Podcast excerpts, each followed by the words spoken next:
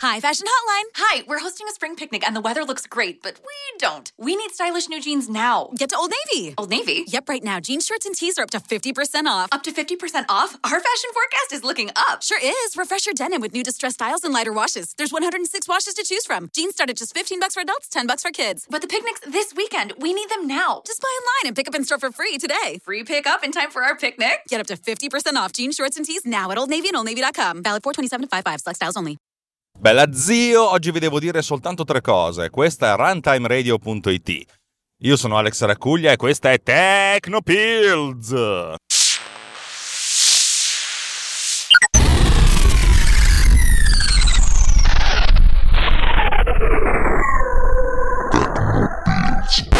Ciao ciao ciao ciao ciao ciao ciao e bentrovati e bentornati. Mi sembra che sia passato un, un, millennio dall'ultima volta che ho registrato, ma semplicemente perché è passato un po' di tempo. Uh, mentre voi tendenzialmente ricevete un Tecnopills alla settimana, o perlomeno è quello che io e il buon leader supremo Simone Pizzi ci ci proponiamo di fare. Eh, tendenzialmente a volte registro due o tre in una settimana e poi passa un po' di tempo senza che io accenda il telefono, cosa che ho fatto invece stamattina.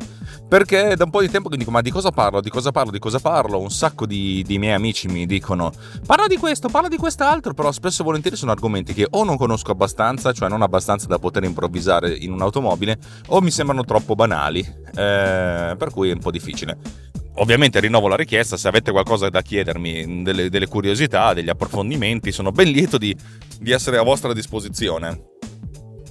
Per cui potete scrivermi bellamente su, uh, su Twitter, uh, chiocciola Tecnopills, se insomma, cercate Tecnopills dovesse trovarlo, o se proprio volete fare i fighi cercate il mio account più o meno ufficiale su Twitter che è AlexG, A-L-X-G-I eh lo so, perché Alex G eh, era già occupato. Poi qualcuno mi chiede perché è del G, ma è una storia molto lunga, molto privata, per cui diciamo che la teniamo per noi. Allora, di cosa parliamo oggi? Io volevo parlarvi di un, di un argomento che è una, un'applicazione client-server che sto sviluppando, molto molto interessante. E mi sono accorto che per parlare di quello devo però prima parlare di un'altra applicazione, che un, anzi un'infrastruttura che io ho sviluppato, che è un'infrastruttura di comunicazione tra app c'è un sistema di messaggistica inter-app. Ehm, la puntata di oggi e quella successiva saranno puntate un po' mm, anche tecniche. Vi racconterò la mia esperienza e come ho affrontato un problema.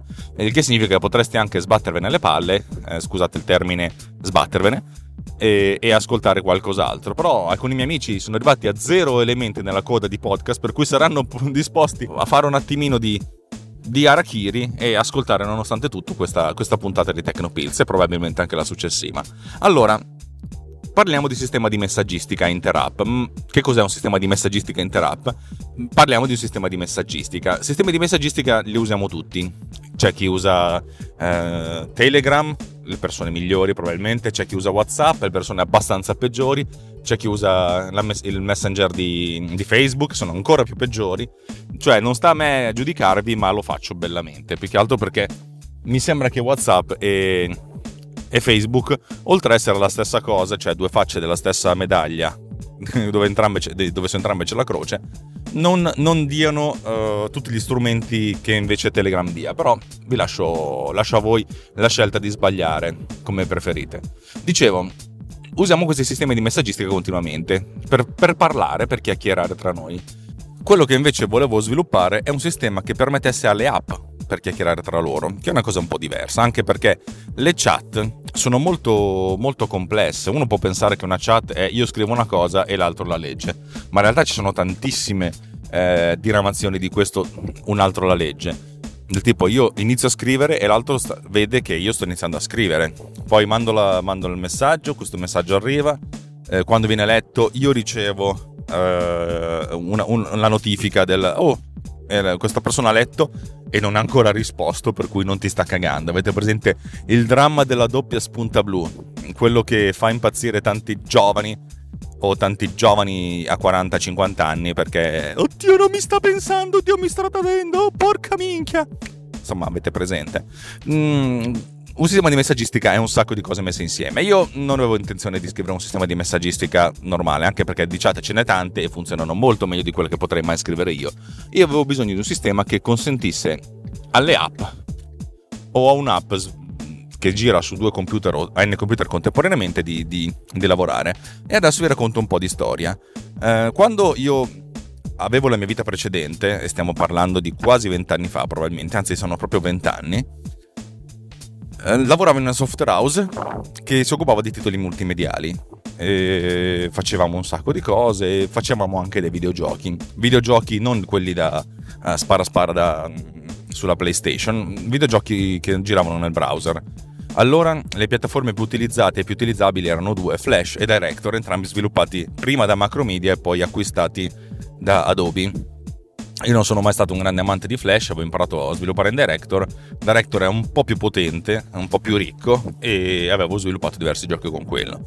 Un tempo, a un certo punto, un nostro cliente ci ha chiesto di sviluppare un videogioco di, di guida, che noi avevamo chiamato Formula 1.project, che aveva una, la, la, peculiarità che consentisse di giocare a tante persone contemporaneamente, fino a 6 se non sbaglio, sullo stesso Gran Premio. È un, proprio un gioco multiutente. E lì nasceva la necessità che ogni singolo utente inviasse la propria posizione agli altri utenti in modo da avere una, una mappatura completa della cosa. Considerate che allora i giochi multi-user non erano molto diffusi e questo era un multi-user eh, che doveva girare in tempo reale, real time. Allora vediamo utilizzato un sistema, stavo parlando ancora di, di Director, parliamo vent'anni fa, un sistema che si chiamava multi-user server. Adobe metteva a disposizione dei propri clienti questo, questo server che consentiva la, la comunicazione tra, tra utenti. Eh, in pratica bisognava registrarsi, indicare il, l'ID di ogni singolo client, per cui veniva assegnato un nome univoco a ogni, a ogni persona che giocava e si potevano creare dei gruppi, dei sottogruppi, cioè le, le persone che stavano giocando contemporaneamente quel, su quel circuito e si potevano mandare messaggi alle singole persone ai gruppi mediante questo, questo, questo meccanismo. Il sistema era piuttosto, piuttosto furbo, girava in background, significava che io dovevo dire manda un messaggio a queste persone il sistema si occupava di impacchettare questo messaggio che essenzialmente erano le coordinate della, dell'automobile ma anche la direzione, la velocità, cioè diverse, diverse, diverse indicazioni perché, eh, perché adesso ve lo spiego. Il messaggio veniva mandato sul server e il server faceva pushing. In pratica eh, mandava un messaggio a tutti gli altri partecipanti di questo, di, questo, di questo Gran Premio, di questa room, mettiamola così. E ogni partecipante aveva un callback, in pratica eh, che quando arrivava un messaggio eh, veniva eseguita una, una funzione sul, uh, sull'applicazione una funzione che praticamente veniva chiamata interrompendo il flusso principale del programma e con, e con, eh, e con parametro il, il, contenuto del messaggio, per cui arrivava una, una, comunicazione, interrompeva il flusso del programma principale sugli altri, sugli altri giocatori, questo, questo, questo, questa comunicazione diceva la macchina di Giovanni sta nelle posizioni X e Y, è in direzione 360 gradi, perché appunto poteva andare, e, ha questa velocità. A questo punto il client poteva posizionare lo sprite, cioè proprio la macchinina della, della, del concorrente, nella giusta posizione. Questo veniva ripetuto su, per tutti i giocatori. Era um, un sistema che funzionava in modo relativamente semplice. Avevo solo un problema che eh, aveva un timing. Per evitare di, di, congestionare la rete, i messaggi venivano pacchettizzati dal, dal server in modo da essere inviati una volta al secondo a ogni client. Significa molto semplicemente che il server riceveva tutti i suoi tutti i messaggi da tutti i concorrenti, una volta al secondo raggruppava tutti questi messaggi e faceva l'invio push. In questo modo non veniva occupata tantissima banda da, da tutti questi messaggi, da tutti questi pacchetti e, e, c'era una certa sincronia. Il problema è l'invio delle, delle informazioni una volta al secondo, perché eh, questo invio di informazioni una volta al secondo sono, eh, insomma, è un tempo enorme quando si parla di un videogioco online che dovrebbe essere aggiornato 30, 40, 50 volte al secondo con un lag più basso possibile. Ovviamente questi erano i limiti per cui avevo trovato il modo di interpolare le posizioni intermedie andando a fare una sorta di previsione del, della posizione successiva e andando a correggere gli errori con le, con le coordinate successive che, eh, che venivano inviate da ogni singolo client. Um, questa è un'architettura client-server, cioè nel senso il messaggio non veniva inviato dal mio computer direttamente al computer dell'altro partecipante, ma veniva, passava attraverso il server che si occupava di un sacco di, eh, di, semplificazioni. Nel senso, cioè io devo dire, io sono Alex, devo mandare il messaggio a, a Cristiano. Eh, io dicevo, mando un messaggio a Cristiano con le mie coordinate. E il server si occupava di capire chi era Cristiano, se Cristiano era ancora vivo, se, se, se, mm, qual era l'indirizzo IP di questo di Cristiano, cioè di fare tutte queste operazioni. C'era la possibilità di fare la messaggistica diretta, ma era talmente complesso che avevamo deciso di tralasciarlo perlomeno nella prima versione del, del gioco, che poi è rimasta anche l'unica versione del gioco. Ehm, questa cosa funzionava, funzionava abbastanza bene, eh, aveva un limite che consentiva al massimo pochi giocatori contemporaneamente, cioè Adobe diceva questo è un server che vi mettiamo a disposizione gratuitamente ma non ci potete intasare nostri, la nostra banda. Per cui, se volete, ve lo comprate a un costo non indifferente. E un sacco di gente, appunto, nel senso, era obbligata ad acquistare questo, questo, questo pacchetto da installare sul proprio server. Ehm, costava talmente tanto che una, un'azienda che si chiamava Tabuleiro aveva fatto reverse engineering di, di, di, questo, di questo server. In pratica, analizzando i pacchetti, avevano trovato lo schema di comunicazione tra client e server e praticamente avevano costruito una loro versione che girava su Linux ehm, che consentiva di avere fino a mille utenti contemporaneamente che non sono ed era un server praticamente open source. Cioè ve lo regalavano e ognuno se lo installava. Oh, capite che il gratis rispetto ai costi che voleva Adobe molto, era molto interessante. Questa cosa ha funzionato per un po' poi anche Tabuleiro è fallita perché il mercato del multimedia si è spostato su altri lidi e a un certo punto loro hanno detto è stato bello, ciao. per cui nonostante avessero rilasciato il server in versione open source, eh, a un certo punto l'hanno discontinuato e era, era diventato praticamente incompatibile con gli aggiornamenti de, del server. Um, è, questa è la storia della, della comunicazione multi-user uh, tanto tempo fa. Circa um, 5 anni fa, 6 anni fa, mi sono detto che avevo bisogno di di fare una cosa del genere, di mettere in comunicazione eh, due applicazioni tra loro. Eh, notare che questo, questo multi-user veniva utilizzato nel, nel, gioco, nel gioco di automobili per comunicare tra due applicazioni, cioè tra la stessa applicazione che girava su due computer contemporaneamente, ma non metteva in comunicazione i giocatori, cioè i giocatori non è che potevano scrivere, non, non c'era una chat in realtà poi c'era anche, però ripeto, il, il, il, motore del gioco serviva per mettere in comunicazione due istanze della stessa applicazione, per cui il messaggio non era un messaggio leggibile, era un messaggio compresso che aveva dentro le coordinate dell'automobile, la velocità, la direzione e l'angolo di curvatura, così che il, gioca- l'altro giocatore potesse ricostruire per il secondo rimanente, prima che arrivasse una nuova posizione, la posizione della, dell'automobile in maniera eh, predittiva. Era una comunicazione tra app e app, perché l'app impacchettava questo messaggio con tutte queste informazioni e l'app eh, ricevente spacchettava questo messaggio perché sapeva come leggerlo. Era un po' come se fosse eh, spedirsi un pacchetto di dati. Non sono dati che sono leggibili dall'utente, l'utente avrebbe letto dei, dei caratteri a caso perché erano dati codificati era una comunicazione interapp. Um, circa 6-7 anni fa ho avuto la necessità di fare una cosa del genere. Non mi ricordo neanche per quale motivo. Uh, ah, sì, sì, sì, me lo ricordo, me lo ricordo. Stavo iniziando a sviluppare un'applicazione che faceva delle elaborazioni. Ed erano elaborazioni talmente complesse che, dato che il motore di runtime, che utilizzavo ancora Director, così per dilettarmi, um, il motore di runtime di Director è monoprocessore e avevo macchine con tanti processori, mi sono detto sarebbe, sarebbe utile poter eh, ripartire questa elaborazione questo calcolo tra diverse macchine o tra diverse istanze della stessa applicazione sulla stessa macchina. Allora mi sono detto, devo scrivermi anch'io una, un, un, sistema di messaggistica. La versione più semplice di questo sistema di messaggistica era veramente semplice, nel senso aveva, era un database formato da tre soli campi, eh, il campo mittente, il campo destinatario e il campo messaggio. Cioè, uno potrebbe tendenzialmente scrivere un'applicazione di comunicazione che ha solo questi tre campi. Nel senso, computer di, di Alex, di Cristiano, il computer, eh, praticamente il mittente è Alex, il destinatario è Cristiano e il messaggio è le informazioni che devo passare tra una macchina e l'altra. Ora, questo è relativamente semplice, ma dal mio punto di vista c'era la necessità, visto che io volevo che queste cose andassero anche su macchine che stavano su, su macchine diverse, una, una, una comunicazione distribuita, avevo bisogno di mettere queste informazioni su un server in rete. Mi sono scritto allora un, una piccola applicazione server in ASP, VB Script, Visual Basic Script. Ragazzi, capite quanto sono, quanto sono chiavica? Nel, nel, frattempo sto passando davanti a un posto dove stanno scavando e stanno mettendo cavi in fibra ottica. Mannaggia voi che a casa mia non arriveranno mai. Scusate.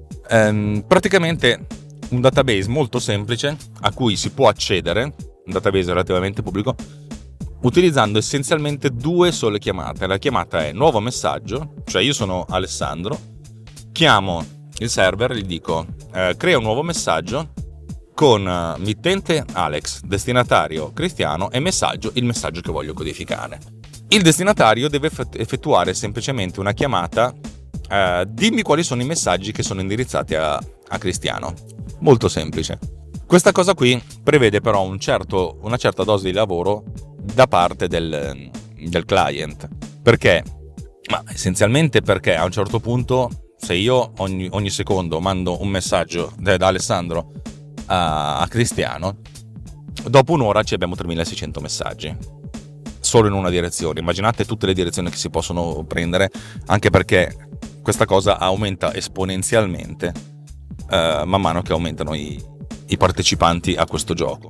Diventava un po' complicata, per cui bisogna aggiungere un campo al, al database oppure le, la possibilità da parte del, di chi riceve il messaggio di cancellare i messaggi che ha ricevuto come dire, l'ho ricevuto, cancellalo, in modo da comunque mantenere una struttura snella, perché ovviamente, cioè, se dobbiamo essere veloci, non possiamo chiedere al database trovami tutti i messaggi che sono indirizzati a Cristiano e magari sono messaggi che girano da un anno, per cui abbiamo centinaia di migliaia di record, i tempi cominciano a diventare lunghi, per cui dobbiamo mantenere la struttura relativamente snella.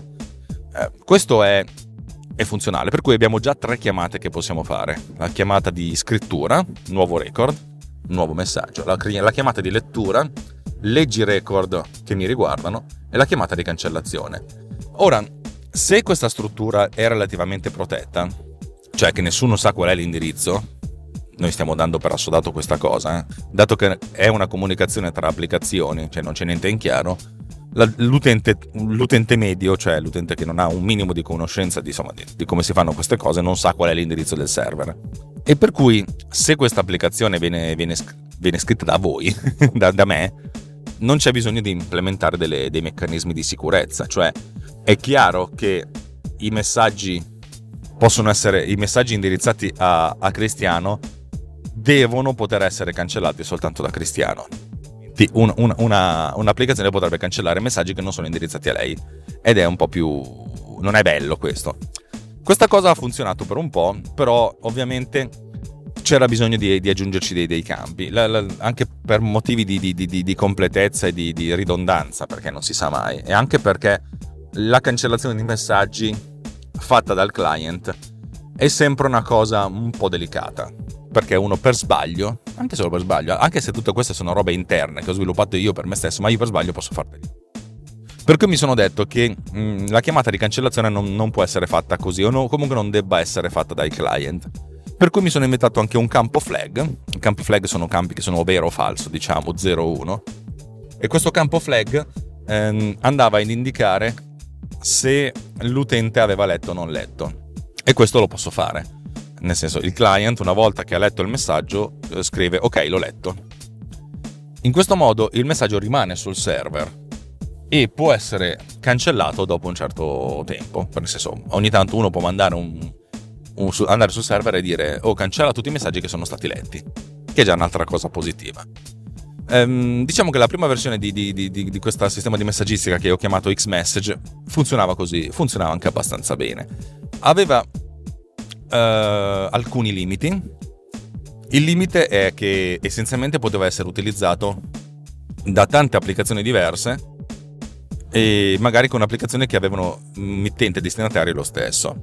Questo è stato il primo, il primo vincolo, però inizialmente diciamo, non, lo, non, lo, utilizzo mai e posso indicare l'applicazione all'interno del, delle, dell'identificativo dell'utente, cioè mittente e destinatario. Questo cosa significa? Mettiamo che ho un'applicazione che consente di fare un, una certa operazione, magari consente di elaborare in modo distribuito un'immagine o una serie di immagini, per cui ogni applicazione si divide il compito. E questa applicazione si chiama immagine. E, e ho diverse macchine, la macchina A, la macchina B. E poi voglio utilizzare questa stessa infrastruttura anche per fare invece un sistema di, un sistema di gioco e anche in questo caso ho n macchine A, B e C. Se io voglio utilizzare la stessa infrastruttura, non devo far sì che un messaggio che va da A e B dell'applicazione immagine venga utilizzato anche dall'applicazione gioco, perché l'applicazione gioco aprirebbe il messaggio e dice che è sta roba, non ho capito un cavolo, errore, errore, errore. Per cui l'altro passo successivo che ho fatto è stato anche di categorizzare l'applicazione con un campo. Ovviamente io avrei potuto indicare eh, l'applicazione nel nome dell'utente, cioè nel senso di invece di chiamarlo utente A, avrei chiamato utente A immagine e utente B immagine. In questo modo, anche se la macchina era la stessa, la macchina A o la macchina B, l'applicazione creava un identificativo diverso. Una cosa che poteva funzionare, però dal mio punto di vista ho detto ma mi costa di meno aggiungere un campo, per cui ho aggiunto anche un campo applicazione. Quando, crea, quando l'applicazione immagine, quando ha bisogno di mandare un messaggio da A a B, dice io sono A, questa l'applicazione uh, l'ambito di applicazione della mia messaggistica è l'applicazione immagine, manda un messaggio a B e poi gli dice anche in questo modo io carico questi, tre, questi quattro campi, applicazione, mittente, destinatario e messaggio.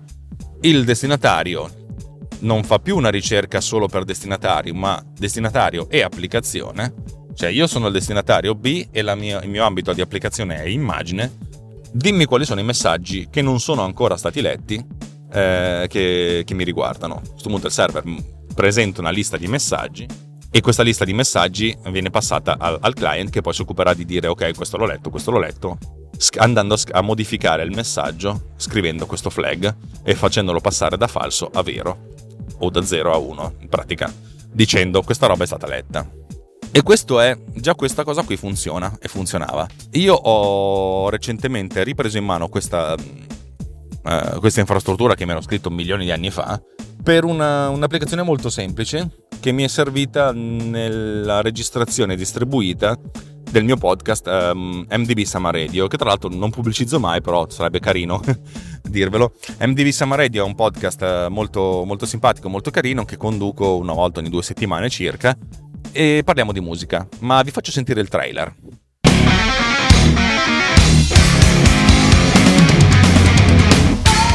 MDB Summer Radio, la trasmissione musicale più inusuale del mondo, creata e condotta da Alex Raccuglia, con lo scopo di promuovere la bella musica, brani non troppo mainstream legati da un filo conduttore, un tema per ogni episodio, una storia per ogni puntata. MDB Summer Radio, solo su Runtime Radio, la web radio non solo geek, la web radio di tutti. Ok, avete capito di cosa si parla. Eh, insomma, io ho scritto questa applicazioncina che consentisse di, di far suonare una canzone tra due macchine diverse distribuite in rete. Eh, questo perché? Perché inizialmente io facevo partire la canzone e il mio ospite doveva sentire la canzone in modo da poterla commentare insieme a me e il, l'audio della canzone veniva trasmesso via Skype, occupando tantissima banda di Skype e andando a degradare la qualità della, della trasmissione, anche perché Skype è stato pensato essenzialmente per la trasmissione di voce e non di musica, per cui andava veramente a, a fare a fare in chiappola uh, la, la, comunicazione, ha avuto un sacco di problemi. La mia idea è ok, tu ti becchi tutte le canzoni, ti scarichi i file e poi quando io faccio play sul mio programma praticamente il mio programma dice nell'applicazione Pod Cleaner io sono il master eh, e tu slave, cioè avevo soltanto due identificativi, master e slave, cioè capo e, schiavo, dove lo slave è quello del, dell'ospite, e il messaggio è suona la canzone X. In questo modo non dovevo trasmettere tutta la canzone X, ma essenzialmente dovevo soltanto copiare queste canzoni in una cartella del, del, del, dell'ospite e far sì che appunto venisse, venisse fatta la, la riproduzione eh, completa. Questo, questa applicazione l'ho scritta in FileMaker che mi è stato utile perché era piuttosto comodo e veloce sviluppare applicazioni di questo tipo con FileMaker e per cui ho ripreso in mano questa stessa infrastruttura che già c'era, adattando proprio in pochissimo tempo, ci ho messo un paio d'ore a dir tanto, eh, due o tre chiamate in modo da utilizzare lo stesso server, la stessa infrastruttura, ma che consentisse di fare questa comunicazione. E questa cosa ha iniziato a funzionare, ha iniziato a essere, a essere sensata e potevo riutilizzarla oggi. Eh, l'avevo chiamata X-Message proprio perché X sta per cross, cioè il, il sistema di messaggistica incrociata, ma che consentisse anche ad applicazioni diverse, scritte con linguaggi diversi, di, di parlare tra loro. A oggi sono, ho scritto la libreria per tre eh, applicazioni. Una è Director, che vabbè è morto, però è lì. Una è FileMaker e l'altra è in Swift, su cui sono andato avanti ovviamente perché dovevo, eh, avevo bisogno di fare delle cose ancora più, più raffinate. Eh, questo è già un sistema di messaggistica completo. La, la, cosa che mi piaceva molto è che permetteva di mandare messaggi tra applicazioni e le applicazioni avevano il campo messaggio, che è essenzialmente una stringa di testo, e in questa stringa di testo dovevo inserire il comando, perché è un sistema di messaggistica interapp essenzialmente ha la necessità di eh, far fare delle cose a una macchina che sta da un'altra parte. In pratica devo impartire degli ordini o dare delle informazioni. Se l'impartire l'ordine è fai suonare questa canzone, che non è una cavolata, cioè nel senso uh, il messaggio deve avere dentro di sé diverse informazioni. La prima informazione è l'azione da compiere, cioè fai, suona la canzone, play, e secondo, la seconda parte è quale canzone suonare, cioè soggetto e predicato, verbo e complemento oggetto. Ok? Questa è già una cosa interessantissima perché a questo punto bisogna andare a trovare il modo di impacchettare queste informazioni all'interno del messaggio che è una stringa di testo. Impacchettare le informazioni non è così, così, così banale perché sai, un conto è nel nel, nel, nella lingua scritta. Se io, devo, se io, sono Alex e devo mandare a Cristiano un, uh, un messaggio come si dice, oh riproduci la canzone uh, Smoke on the Water di, di Purple, io scrivo proprio, oh Ciccio, riproducila, fai, fai play sulla canzone Smoke on the Water dei Deep Purple. È linguaggio naturale, io leggo queste email e dico, ah ok, faccio partire. Ovviamente, eh, se io invece di dire eh, fai partire la canzone o ciccio, dico eh, fai play sulla canzone Smoke on the Water, oppure fai play su Smoke, tendenzialmente il ricevente queste cose le capisce. È abbastanza furbo perché è una persona. Le macchine non devono star lì a imparare cose Magari lo fanno col machine learning, ma non è una cosa che ci riguarda. Le macchine devono essere piuttosto deterministiche. Io devo dire, riproduci canzone. E, e per far questo mi sono, non, non, mi sono inventato niente, ho, ho trovato il modo di impacchettare le cose in una sorta di versione ridotta dell'XML. Eh, non so se avete mai visto come è fatto un XML o l'HTML, in pratica abbiamo dei tag che consentono di, di, identificare nome del campo e valore associato. In questo caso i campi uh, di, questo, di questo sistema di messaggistica sono essenzialmente due. Cosa fare, riprodurre e quale, cioè quale canzone riprodurre.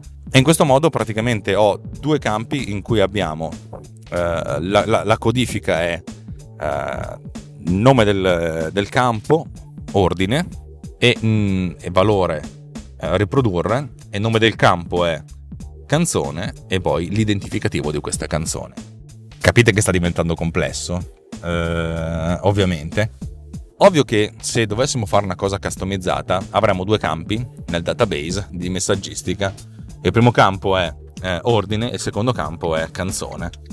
E così il sistema di messaggistica che è eh, strutturato solo per questa applicazione, l'applicazione che permette di fare la riproduzione di, di, di, di brani a distanza, funzionerebbe perfettamente perché abbiamo soltanto questa cosa. Però io volevo, avevo la necessità di scrivere una, un, un sistema di messaggistica che fosse un po' più universale, per cui far fare un po' più di lavoro al client e a, al server, cioè al master e alla slave, perché uno deve impacchettare nel messaggio queste informazioni e l'altro deve spacchettare dal messaggio queste informazioni. Eh, anche perché poi mi sono, l'altra, l'altra cosa successiva è stato il modo di trasferire queste canzoni.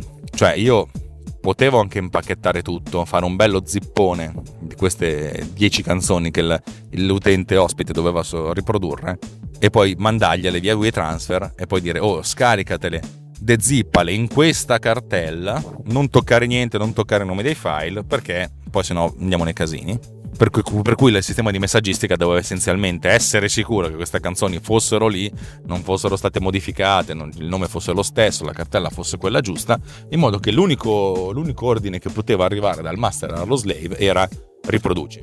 Però mi sono detto, abbiamo fatto 30, facciamo 35 perché ero abbastanza scarico di lavoro e mi sono detto, sarebbe figo che io carico queste canzoni e poi in modo automatico il client se le scarica.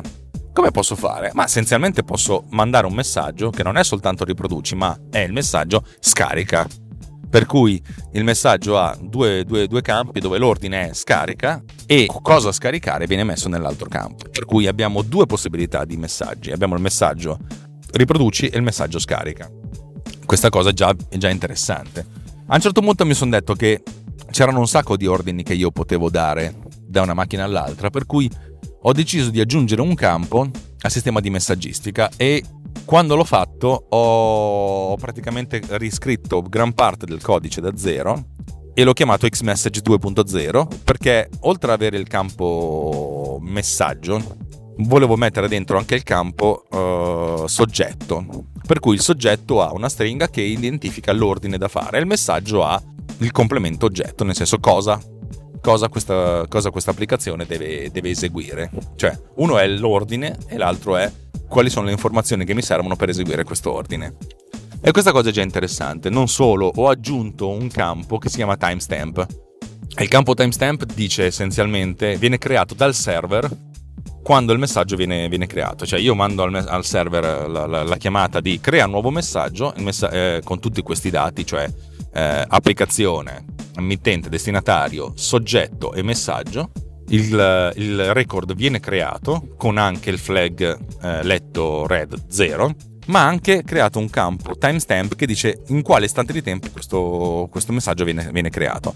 Il timestamp non è proprio una data, tendenzialmente identifica il numero di secondi che sono passati da un certo istante di tempo che viene utilizzato come momento iniziale.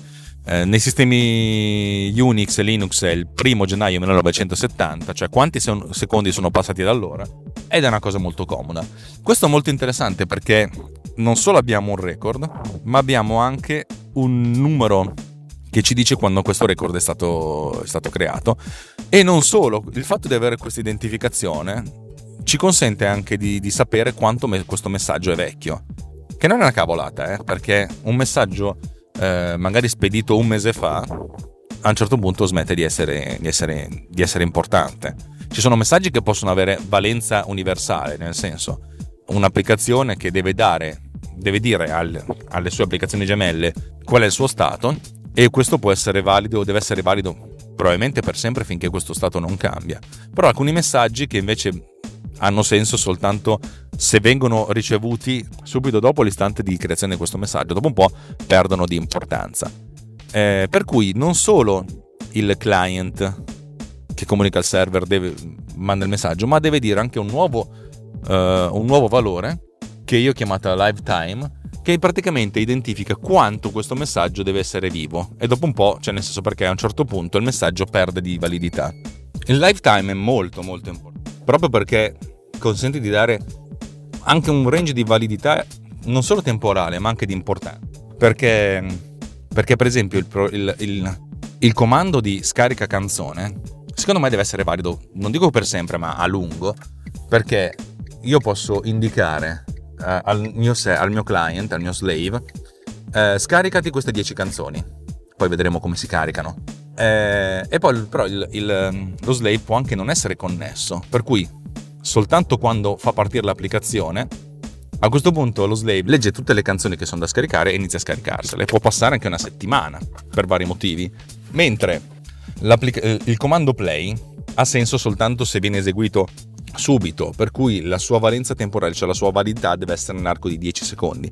Se entro 10 secondi non hai fatto play, anzi se entro un secondo non hai fatto play, cavoli, c'è qualche problema. Il problema, non è, il problema è a questo punto di carattere eh, logistico e di comunicazione, cioè master e slave non stanno parlando tra di loro.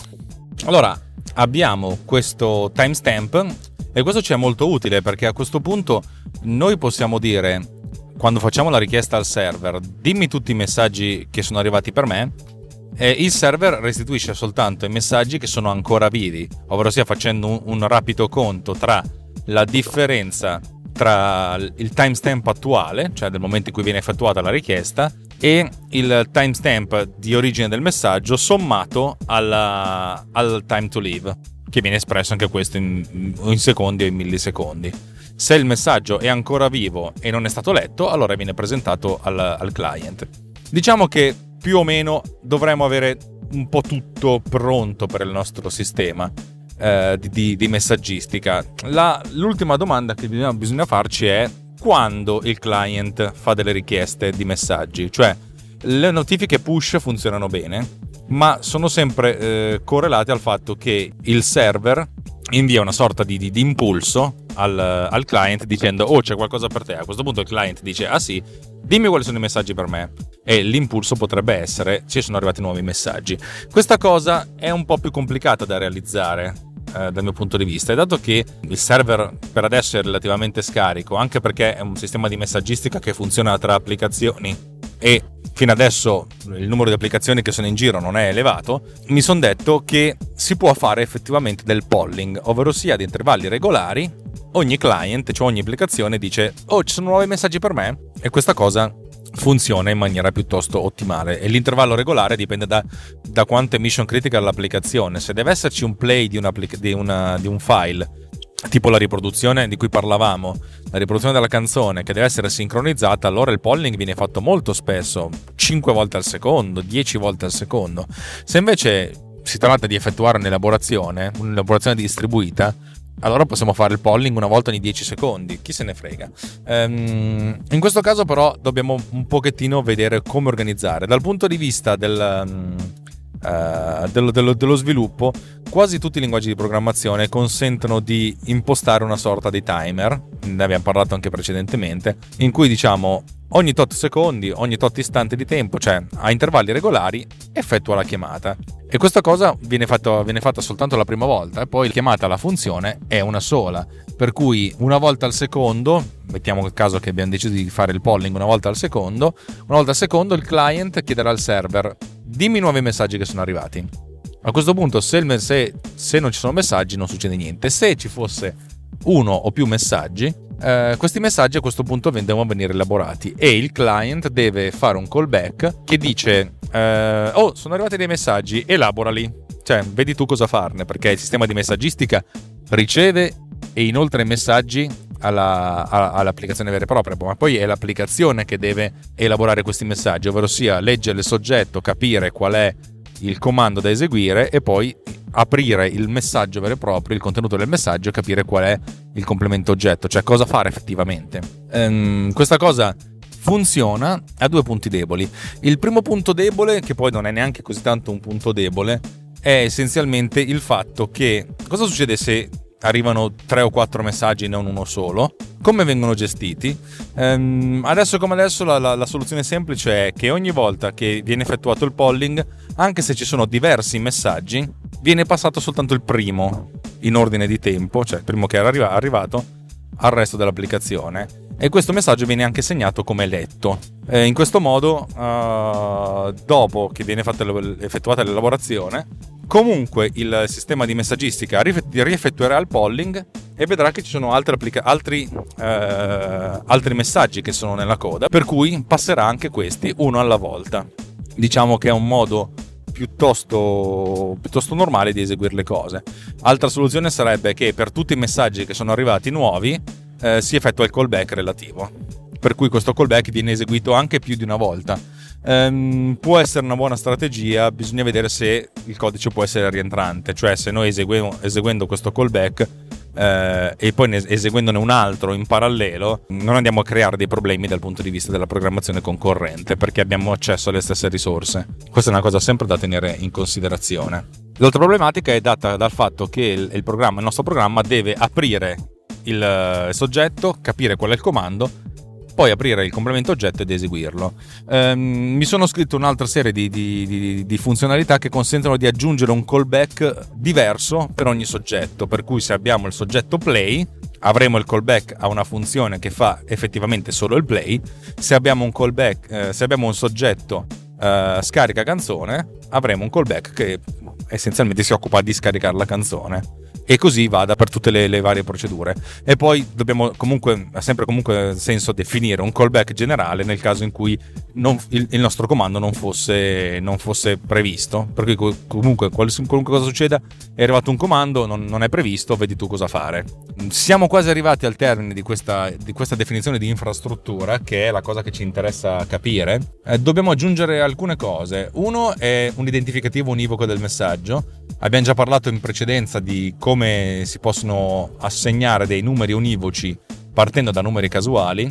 Nel mio caso io parto da una stringa generata più o meno casualmente con un hash che va a generare una combinazione di 32 caratteri esadecimali, significa una totale di possibilità di 16 elevato alla 32. Non ho idea di quanto siano, ma sono tanti numeri, per cui chi se ne frega. Questo perché ha sempre senso avere un identificativo univoco del messaggio, anche perché così se, noi, se, ci, se si sviluppa un'infrastruttura che risponde a un messaggio, possiamo anche indicare stiamo rispondendo al messaggio precedente, dando anche l'identificativo univoco.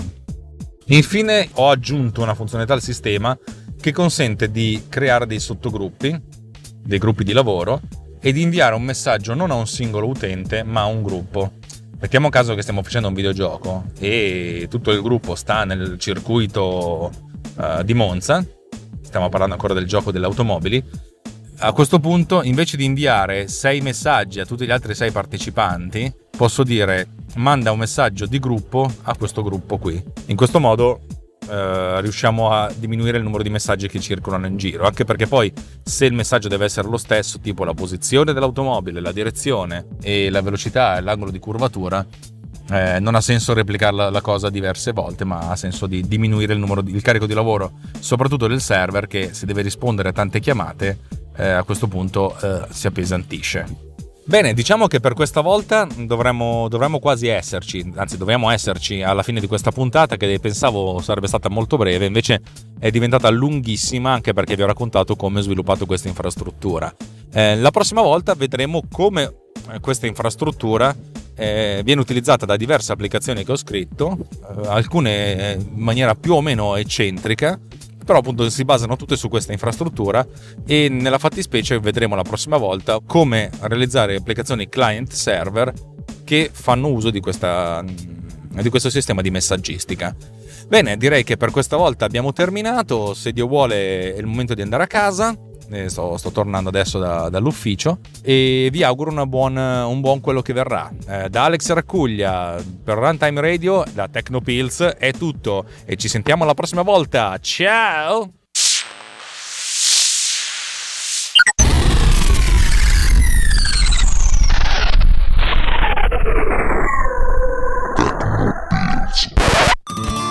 C'era una volta un salernitano in Germania, un torinese e un sardo. Io sono Mario, c'è il buon Francesco con noi. Ciao. Il buon Giuliano. Ciao, bentrovati a tutti. Tre nerd che si ritrovano una volta al mese per chiacchierare di tutto ciò che è tecnologico. Tre nerd a cui piacciono i biscotti.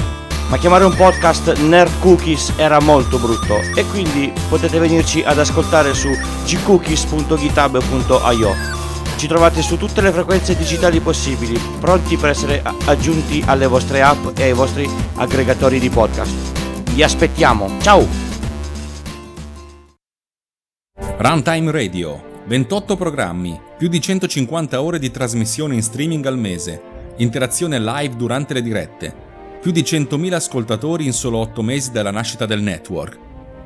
Runtime è una grande e nuova realtà nel panorama delle web radio italiane una realtà in continua e costante crescita, ma sempre indipendente, autonoma e libera. Runtime ti regala intrattenimento, informazione, divertimento, attualità, approfondimento e continuerà a farlo nel futuro. Anche tu puoi contribuire alla costruzione di Runtime e alla definizione del suo cammino, contribuendo alla campagna di crowdfunding di Runtime Radio. Runtime Anch'io il nostro obiettivo è quello di regalarti sempre più trasmissioni, sempre più ore di divertimento e di informazione, sempre più possibilità di interazione con noi. Vai su runtimeradio.it slash anch'io e scopri come diventare parte integrante della nostra bella famiglia. Runtime Radio, la web radio non solo geek, la web radio di tutti. This podcast has been produced with Pod Cleaner. Lowe's knows you'll do spring right by saving on what you need to get your lawn and garden in shape. We do it right too, with deals to help you save every day, like four bags of premium mulch now for just $10. And buy one one and a half cubic foot bag of Miracle Grow vegetable and herb garden soil. Get a Bonnie Basics plant for free. Whatever's on your spring to do list, do it right for less. Start with Lowe's. Offers valid through 5 1 while supplies last. Bonnie offer valid on select 11.8 ounce pots. Valid in store only. See store for details. U.S. only. Excludes Alaska and Hawaii. Hi, Fashion Hotline. Hi, we're hosting a spring picnic and the weather looks great, but we don't. We need stylish new jeans now. Get to Old Navy. Old Navy? Yep, right now, jeans, shorts and tees are up to 50% off. Up to 50% off? Our fashion forecast is looking up. Sure is. Refresh your denim with new distressed styles and lighter washes. There's 106 washes to choose from. Jeans start at just 15 bucks for adults, 10 bucks for kids. But the picnic's this weekend. We need them now. Just buy online and pick up in store for free today. Free pickup in time for our picnic? Get up to 50% off jeans, shorts, and tees now at Old Navy and OldNavy.com. Valid 427 to 55. Select styles only.